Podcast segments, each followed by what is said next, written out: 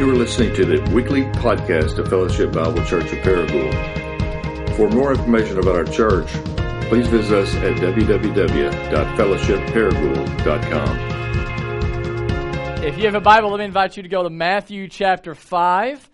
That's where we will be as we're continuing in our series, The Real Jesus. And if this is your first time with us, you can relax. We're not going to ask you to stand up or, or anything like that or bring you up front. Uh, we just want you to come and not uh, expect uh, really anything except to come and, and hear from God. And so we're so glad, so thankful uh, that you are here, and hopefully you can join us for some free food after the service out at Reynolds. So uh, Matthew chapter 5 is where we are. If you have an ESV Bible, that's on page 810. If you do not own a copy of God's Word, we'd love to bless you with a copy. And so we have ESV Bibles uh, on our welcome table out front, and so you can grab one of those and take you or take it with you um, for no cost whatsoever.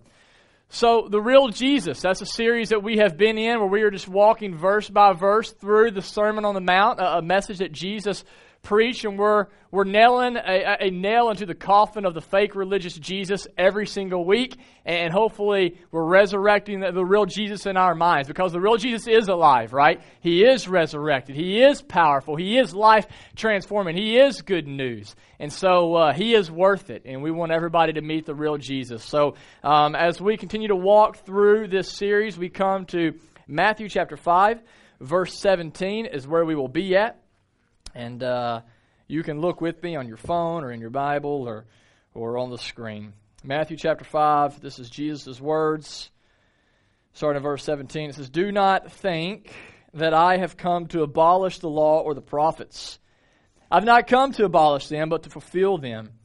For truly I say to you, until heaven and earth pass away, not an iota, not a dot will pass from the law until all is accomplished. Therefore, whoever relaxes one of the least of these commandments and teaches others to do the same will be called least in the kingdom of heaven. But whoever does them and teaches them will be called great in the kingdom of heaven.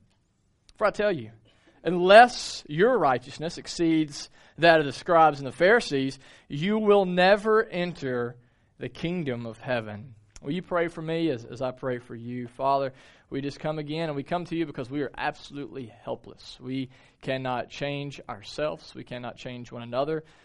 Only you can change us. We just ask that in this time that you will take your word, which is active and living and sharper than a two edged sword, and you will drive it deep into our hearts. We came this morning because we need your help.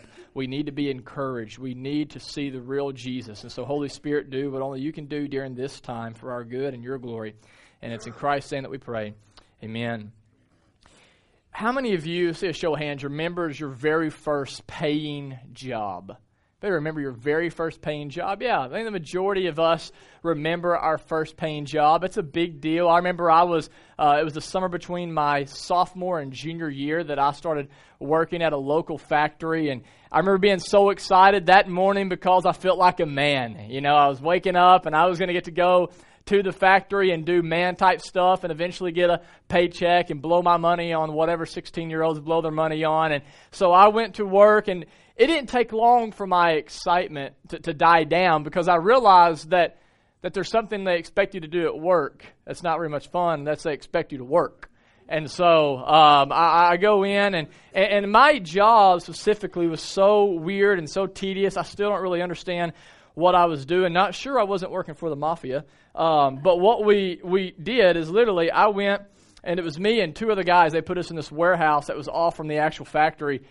And I would have to pull these 75 pound welding machines out of a box, and literally with black pieces of electrical tape, they said, Jared, all we want you to do all day long is take tape and cover up the word Napa anywhere you see it. And then put the, uh, the welding machine back in the box and send it out. And that's all I had to do. And so that worked really well for about two days. And uh, it started getting really boring, so I thought I'll do something else with my black electrical tape. And so what I decided to do is there was a guy that worked beside me. His name was Jason, but I called him Crazy Carl because he worked really hard. And I said, That's crazy how hard you work. So I called him Crazy Carl. And, and my, my objective when I would go to work was to take these black pieces of electrical tape and try to put them on Crazy Carl's back without him noticing. And then the guys around me would try to see how many pieces of tape could I get on his back before the lunch you know break came around. And uh, as you can imagine, for those of you that are business owners, you're not going to tolerate that for very long. So I was there for about two months and uh, was gone. And that was my very first look into the work world. Now, I was lost at the time. Don't judge me, okay? I know I'm not promoting that anybody do that at your first job. Um, but I, I tell you that story because I think it's a look into human nature. And what I mean by that is this I, I had just one thing that I was supposed to do it's take pieces of black electrical tape and put it over the word Napa. And I could only do that for about two days, and then I just began to do my own thing. And I know there are some of you in here, like you were the teacher's pet in school. You would have been awesome in the OT. Like you would have been able to obey all the ceremonial and civil laws. Like you would have loved that life. But, but the Bible actually says, as a whole, humanity, we are evil people. We are born with a sin nature, and we are not good at obeying the rules and the laws. And we see that throughout history in the Old Testament. I mean, God saves a people, Israel he says, I've saved you. You are my people. And now I'm going to give you these laws, right, to, to, to help you live in a life where you can experience me in more intimacy. A, a life that you will experience my protection. A life that will help create more joy for you. But what we see is when you read the Old Testament is for 1,500 years, Israel fails miserably at obeying these commands that God had given them to walk in. Eventually, you come to the New Testament, though, and you meet the real Jesus.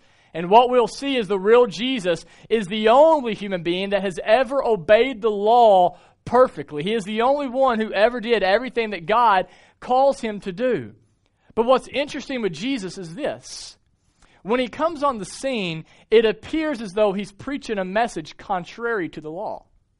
In fact, it, it, was such a, a scandalous message that the Pharisees and the scribes begin to question Jesus. And they begin to say, wait a minute, wait a minute. Now, you keep talking about reaching the least of these. Uh, you keep talking about grace. You keep talking about building your kingdom with broken people. And so, if that's true, what about the Ten Commandments? What about the law, Jesus? Are you doing away with the law? And how does Jesus respond in verse 17? He says, Do not think that I've come to abolish the law or the prophets, for I've not come to abolish them, but to fulfill them. What's important for you to see this morning is that the real Jesus does not compete with the law, but the real Jesus comes to complete the law. The real Jesus says, I'm not standing in opposition to the Old Testament. I'm not standing in opposition to the law, but actually, all of the Old Testament and all of the law is pointing to me. Do you know that? That when you read the Old Testament, all of these obscure stories, they're all pointing to Jesus. Jesus says it's all about me. And he goes on in verse 18 and he says, For truly I say to you, we need to stop and think about what Jesus just said there. He said, Truly, I say to you, back whenever a prophet in the Old Testament would stand before people like this, he would say, Thus saith the Lord, or God has said, and then they would say what God had said. But notice Jesus doesn't do that here. Jesus doesn't need to say, Thus saith the Lord, because what he's saying is, I'm the Lord.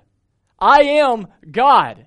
Just as God's word has, old, uh, has authority in the Old Testament, so my word right now that I speak has authority. And here's what he says with that authority, verse 18. Truly I say to you, until heaven and earth pass away, not an iota, not a dot will pass away from the law until all is accomplished. What Jesus is saying here is so profound.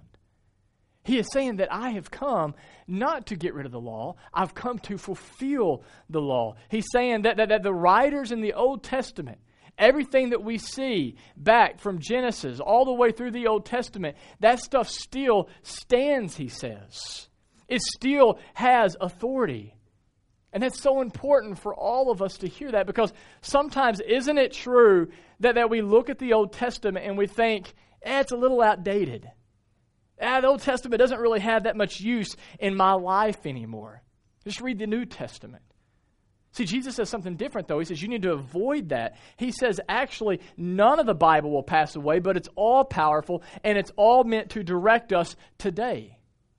Now, we need to know the difference between like ceremonial and civil laws, and we need to know like what laws were just meant for Israel during their culture. But what Jesus wants to be clear on is that all of the Bible is authoritative. All of the Bible is useful for us right here in Paragould, Arkansas in 2014. Here's the problem.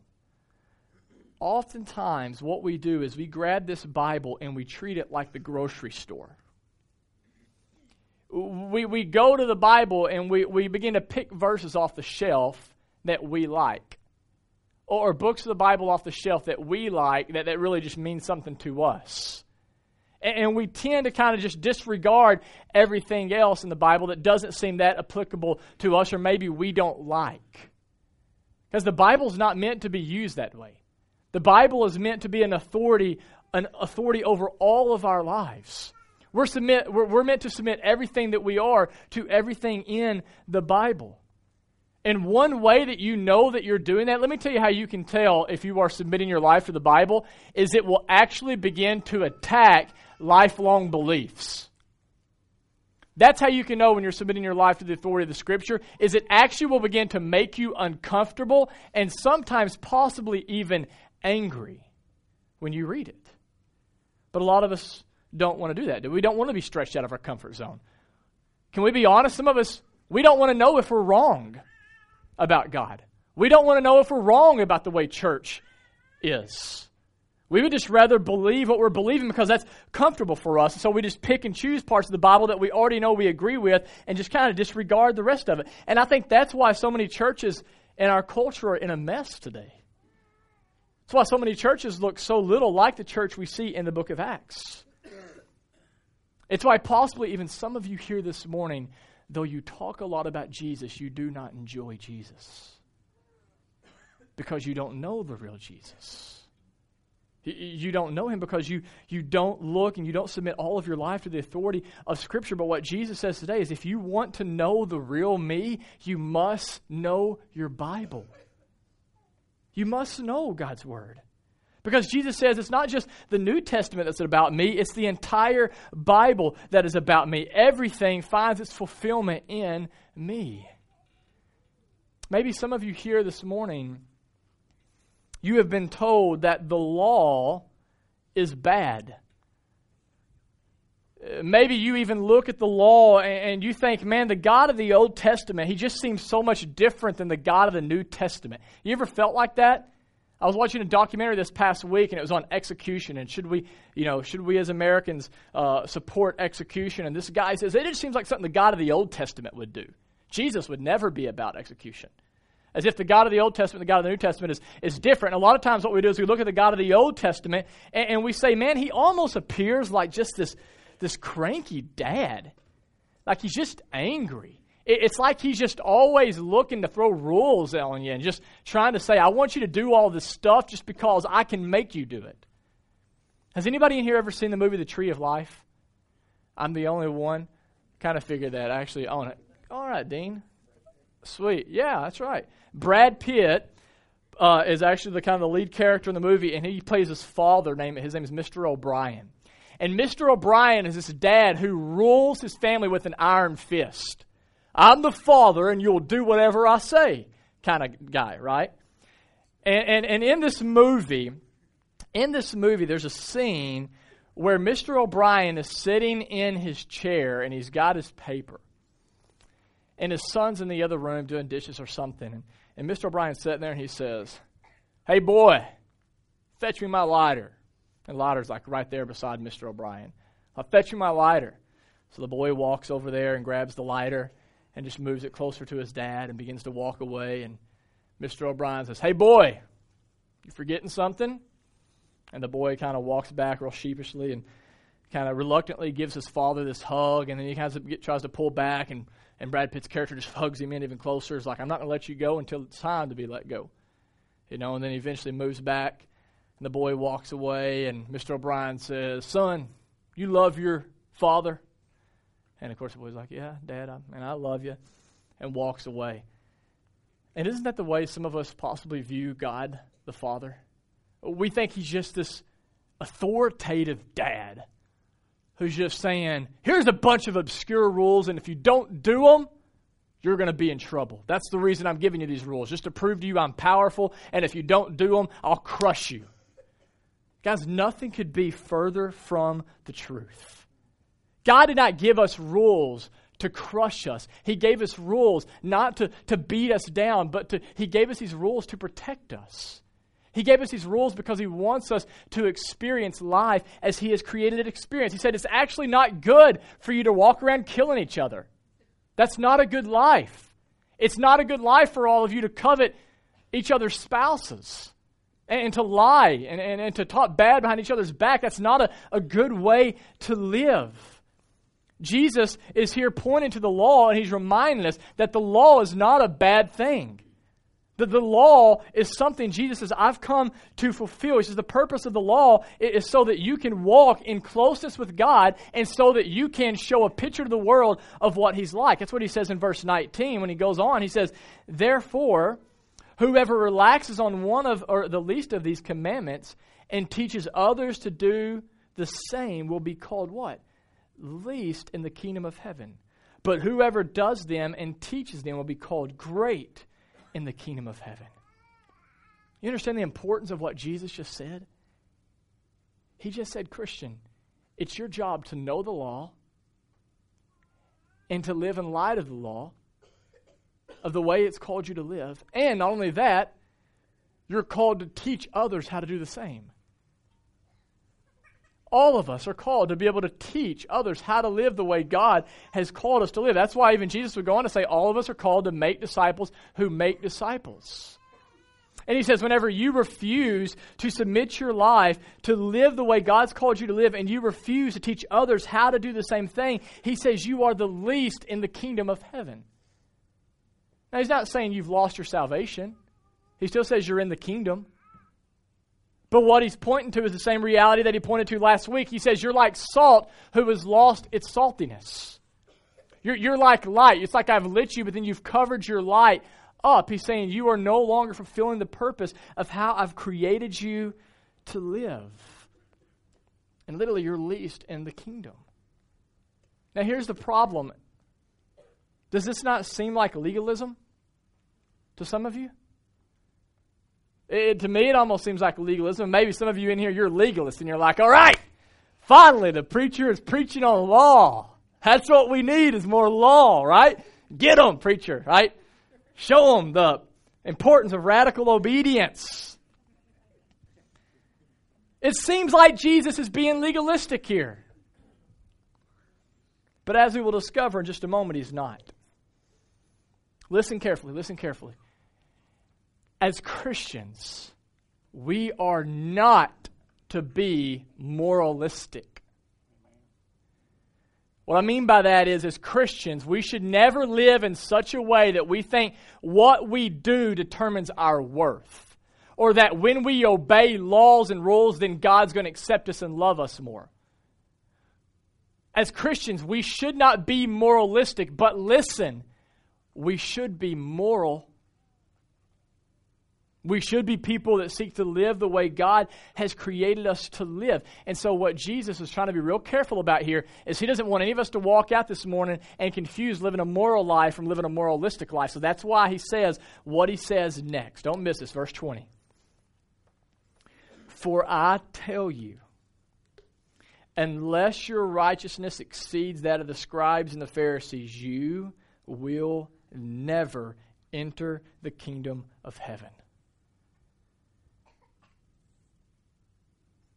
That's probably a verse nine out of ten of us in here when we do our little devotion in the morning will read and skip right over. You have to understand the context of what's going on here. When Jesus said this in front of a group and even some religious, it was like a bomb that would have went off in the room. You would have had so much awkward silence. You would have had some people getting angry and mad and leaving Jesus just turned everything upside down in just these few words. And here's why it's hard for us to understand what's going on. Let me say this. When we think of Pharisees and scribes, don't we think bad people? And I think a part of that is because of the children's Bible stories we read growing up and, how they illustrated those books. The bad people always look creepy. Right? Judas Iscariot, very creepy in those books. Which is funny because the disciples didn't even know that Judas was going to betray Jesus, but in your Sunday school class, you know it because, of course, Judas is going to betray because he's the creepy guy standing in the corner with a weird smirk on his face. Like, yeah, that's a weird dude. Like, something bad's about to go down, right? That's, that's what we do. And, and the Pharisees are, are, are no different. The Pharisees always were wearing red robes or black robes. And they always had mean looks on their face. They were the bad guys. The problem is, in this culture, they were not the bad guys. In this culture, they were revered by man. They were respected. They were the religious leaders. They were the ones who were going to take back culture for God. They voted right. They knew more verses than any of us knew. They were very moral people. And that's why what Jesus says here is absolutely crazy because he's saying two things. When he says, unless your deeds, unless your righteousness exceeds the scribes and Pharisees, here's the two things Jesus just said to all of us. He said, one, you can't work your way to heaven, you can't be good enough. And two, in a backhanded way, what he said to the scribes and Pharisees is, you're going to hell. If you continue to depend on your good works, you will be in hell. Listen, don't miss this. This will change your life if you believe it. What Jesus is saying to us is though the law can give you instruction, it cannot give you admission. What he is saying is, is so clear. He is saying the law, when it comes to your life, is a terrific standard, but a terrible Savior. The law cannot save you. Jesus is attacking the religious South with this message. He's looking at religious people and he's saying, Your religion absolutely cannot save you. He's looking at the people who think they're in because they do good stuff, and he's saying, Actually, you are out. He's saying it doesn't matter what you do. It's not about how you look on the outside, but it's all about what happens on the inside that matters.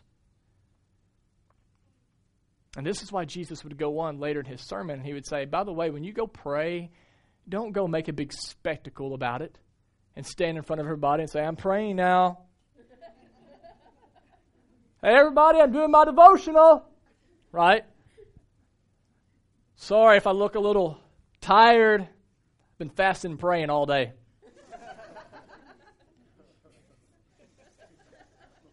Don't try to impress people with your performance because it's not about your performance. It's about Christ's performance. You're not impressive, Jesus is impressive. We're not going to be singing your praises and my praises for eternity in heaven. There is one, one only who we will boast in, and it is in Christ. He is our hope and He is all that we have for salvation. That is what Christ is saying. And we must never forget that as a church. We must never forget that. God is a God who is perfect and He requires perfection. And the problem is, none of us are perfect. The Bible says, even if you have broken one law, you are guilty of breaking all the laws. We are all law breakers, and Jesus is the only one who could come and live a perfect life and fulfill the righteous requirement of the law that we could never fulfill ourselves.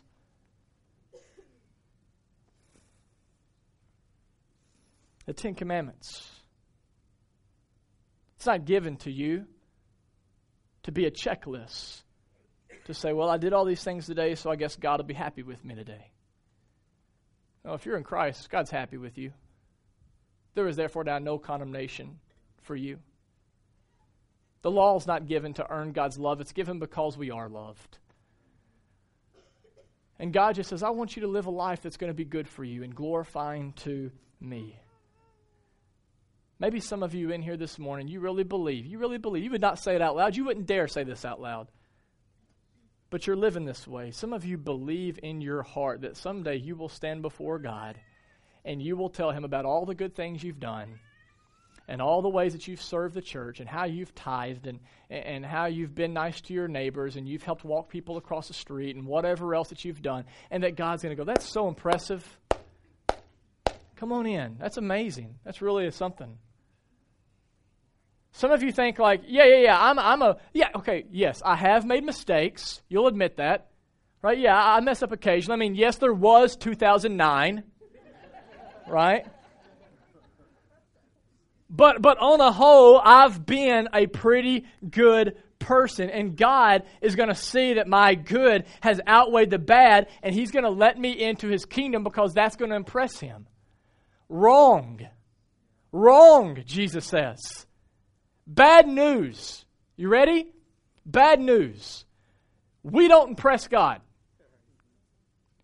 In fact, what the prophet Isaiah says is our righteousness is as a filthy rag before God. Even on our best day, if we compiled all of our good works all together in one day, it still wouldn't be enough to impress God. That's bad news. But you want to know what the good news is? You don't have to impress God because Jesus impressed God. Jesus did everything that God the Father had called him to do. Don't you see this morning?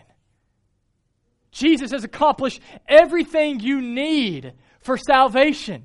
You don't have to be perfect because Jesus is perfect. And the Bible says, you know what he did with his perfection? 2 Corinthians 5:21 says that he went to the cross. And the Bible says that God made him who knew no sin to be your sin so that you may become the righteousness of God. You know what that verse says? That at the cross, the one who kept the law perfectly was treated as a lawbreaker so that you could be treated as one who have kept the law perfectly. So that now, no matter how bad you've blown it this week, if you are in Christ, if you are clothed in His righteousness, do you know what God sees? He sees perfection and He loves you. Some of you, maybe you're here this morning and, and you think, man, I just, there's still so many things that I, I struggle with. If I could just be more obedient and reading my Bible every single day, if I could just pray longer prayers, if I could lead more people to Jesus, then God would love me more. There is nothing you can do to make God love you more. He loves you perfectly right now because He loves you with the same love that He loves Jesus Christ. You're loved perfectly. Isn't that amazing? That's what drives us to obedience. It's not the fear of if we don't do it, He's always going to punish us. No, the Bible says it's the kindness of God that leads us to repentance. It's the kindness that we do deserve hell as lawbreakers, but God sent Jesus to take on hell for us. Man, this is the message that we all need to hear over and over. This is the message the religious South needs to hear because, listen up, and we're about done. I'm convinced that when it comes to the religious South, including some of you here this morning, it's not your bad deeds that separate you from God, it's your damnable good works. It's you think that what you have done has earned your relationship into God into the kingdom rather than trusting in what Christ has done for you. It might be possible that some of you here this morning, you're trying to avoid sin, but in your attempt to avoid sin, you're actually avoiding Jesus. Because rather than taking sin to Christ and trusting that He has accomplished everything for you with His sinless life, you're still trying to make up for it yourself. And so you sin, and then you say, okay, well, I guess I just better read all of Leviticus today so that God knows that, that, that I really love Him. We take our sin to Jesus. And we trust that He's accomplished everything that we need. Aren't you thankful? Aren't you thankful? Aren't you thankful the good news of the gospel is not try harder?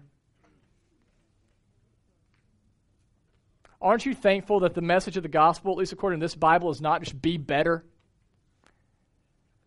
The message of the gospel is what we've seen over and over each week through the Sermon on the Mount is Jesus saying, admit you're broken. Admit you don't have it all together. Stop trying to perform. Admit you're weak and then don't stay there, but bring your weakness and bring your brokenness to me. And he says, There I will care for you, I will provide for you, I will protect you, and I will empower you to live the life that God has called you to live for your good and for his glory. This morning, we want to remember the real Jesus is a law fulfiller. And we do that through taking communion together. The whole point of the bread is symbolic for the perfect life of Christ. And as you tear off that bread, be reminded that Christ lived a perfect life you could never live. And as you dip it into the juice, be reminded that he then went and shed his blood for all of the times that you have broken the law. All of the times that you did not do what he's asked you to do, or you did things that he asked you not to do. Christ came and shed his blood for you so that you could be forgiven there. If you are a Christian, we encourage you to partake of communion, to come and, and, and, and enjoy fellowship with us around the Lord's Supper. If you are here this morning and you are not a Christian, we just want to encourage you not to partake of this because by partaking of it, there's just nothing special for you. It's just bread and juice. I have something even greater for some of you here today. Maybe some of you have been in church your entire life, but you're lost. You've settled for a religious Jesus. You're lost. You believe that your works is what makes you right before God. You carry guilt and shame all of the time. Or when you obey the laws, you're really prideful and you think you're better than everybody else and you look down on them. Would you, rather than receiving communion today, would you receive Christ? Would you give your entire life to the real Jesus? Would you admit, would you be, willing, or is that too beneath you to admit that you're a sinner? Would you admit today that you're a sinner and you're broken like all of the rest of humanity? But the good news is you don't have to pick yourself up by your bootstraps. You can trust perfectly in Christ. If you do that today, I want to encourage you to talk with a person that maybe invited you this morning. Come and talk with me or, or, or Luke, and we'd love to encourage you and pray for you and help you know the next step in your walk and following the real Jesus. I'm going to encourage you to stand with me, and for those that are helping with communion, you can go and grab uh, our communion. And uh, as always, and I especially want to say this for, for the guest here, you'll notice by the communion we have a giving box. We don't ask for you to give as a guest here, and so please don't feel any obligation to give anything. We just want this service to be a gift to you.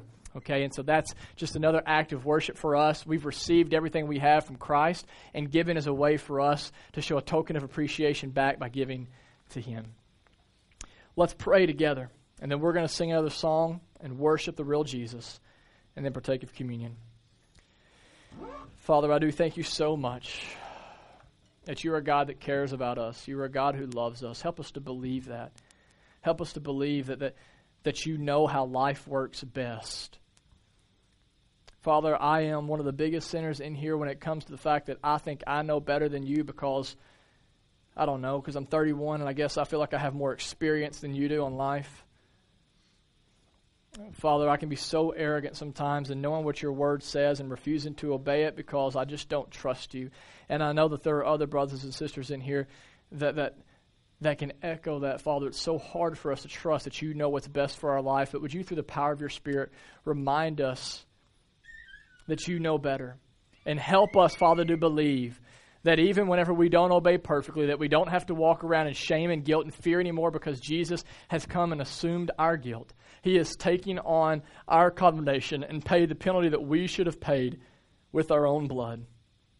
Help this great reminder to help us to, to, to love Jesus more and to cherish you more, and then out of love and out of desire begin to obey you and what you've called us to do. And it's in Christ's name that we pray. Amen.